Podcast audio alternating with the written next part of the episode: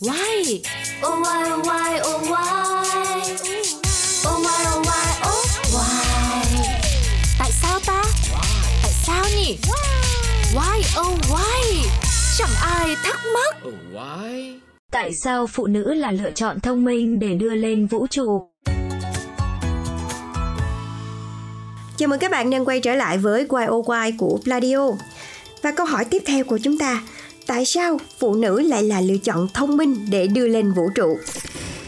Một dự án của NASA đã chỉ ra rằng phụ nữ rất phù hợp với những chuyến thám hiểm không gian. Tuy vậy, từ trước đến nay có rất ít những nữ du hành gia được gửi lên vũ trụ. Theo số liệu thống kê chưa chính thức, cho tới nay trên thế giới có hơn 50 nữ phi hành gia đến từ 7 quốc gia đã thực hiện các chuyến bay vào vũ trụ. Tuy nhiên, con số này còn ít ỏi so với tiềm năng mà các nữ du hành gia có thể có được. Và thực tế cho thấy, các phi hành gia nữ dường như chưa bao giờ được xếp hạng cao trong danh sách ưu tiên của NASA. Trong lịch sử hoạt động hàng không vũ trụ của mình, NASA chỉ tuyển dụng các phi hành đoàn nam trong nhiều thập kỷ. Chẳng hạn trong 566 người đã từng du hành vào vũ trụ, chỉ có 65 người, chiếm 11% trong đó là phụ nữ. Lý do, NASA đã hạn chế đưa các phi hành gia nữ vào vũ trụ vì cho rằng chỉ nam giới mới đảm trách trọn vẹn sứ mệnh vĩ đại này. Ngoài ra, còn có thêm cái cớ rất buồn cười từ việc không có size đồ bảo hộ cho phụ nữ. Một thành viên của NASA từng tuyên bố, các bộ đồ du hành vũ trụ phần lớn hợp với các cơ thể phi hành gia nam hơn là nữ giới. Bởi phụ nữ có tầm vóc nhỏ hơn, nên việc tìm kiếm một bộ đồ phù hợp để ra ngoài vũ trụ là điều khá rắc rối. Chúng ta thường quen thuộc với hình ảnh những người đàn ông cao to, khỏe mạnh trong bộ trang phục thám hiểm không gian quá khổ. Tuy nhiên, một số nghiên cứu gần đây chỉ ra không ít lý do cực kỳ thuyết phục cho thấy nữ giới mới là người sở hữu nhiều lợi thế trong công việc đặc thù này.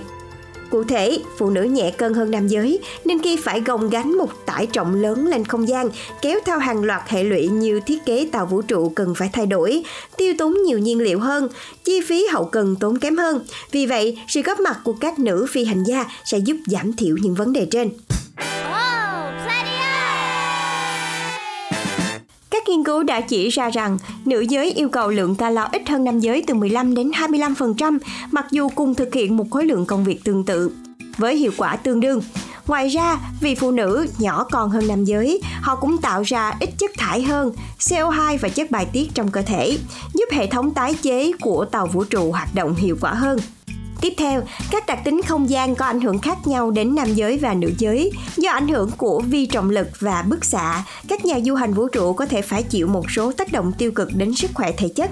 Các nghiên cứu gần đây đã chỉ ra rằng nam giới ít bị ảnh hưởng bởi chứng say tàu xe trong các chuyến bay vào không gian hơn phụ nữ, nhưng lại có nguy cơ suy giảm thính lực nhanh hơn, cũng như mắc các vấn đề về thị lực cao hơn.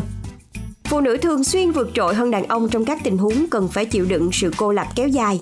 Không những thế, khi đặt chân lên môi trường không gian, các phi hành gia phải tiếp xúc với bức xạ vũ trụ và tia này gây hại rất nhiều cho cơ thể, bao gồm tăng nguy cơ ung thư và các vấn đề khác. Một số nghiên cứu cho thấy phụ nữ ưu ái có những tố chất đặc biệt về tinh thần, khá lý tưởng cho các nhiệm vụ khám phá vũ trụ. Trong một cuộc khảo sát tại trạm vũ trụ quốc tế ISS, một nhà nghiên cứu của NASA phát hiện, khi phi hành gia nam thường xuyên mắc tâm trạng khó chịu, bực dọc hơn so với các phi hành gia nữ trong một số tình huống khó khăn nào đó. Tương tự, trong một nghiên cứu trên 349 người trong dự án khảo sát năm cực của Anh, 20% trong số đó là nữ, được thống kê cho tính thích nghi đặc biệt về mặt lâu dài, chịu đựng được sự cô lập dài hạn tốt.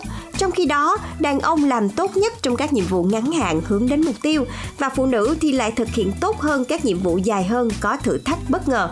Trong cuộc đấu tranh vì bình đẳng giới, phụ nữ đã chứng minh được rằng họ có khả năng làm bất cứ điều gì, bao gồm cả việc chinh phục không gian, cho thấy ngay cả bầu trời cũng không phải là giới hạn cho sự thành công của họ.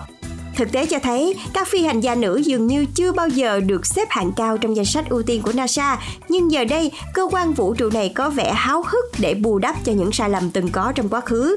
Cụ thể, NASA dự kiến sẽ đưa người phụ nữ đầu tiên lên mặt trăng vào năm 2024, tức 55 năm sau khi con người đầu tiên đặt chân lên mặt trăng vào năm 1969.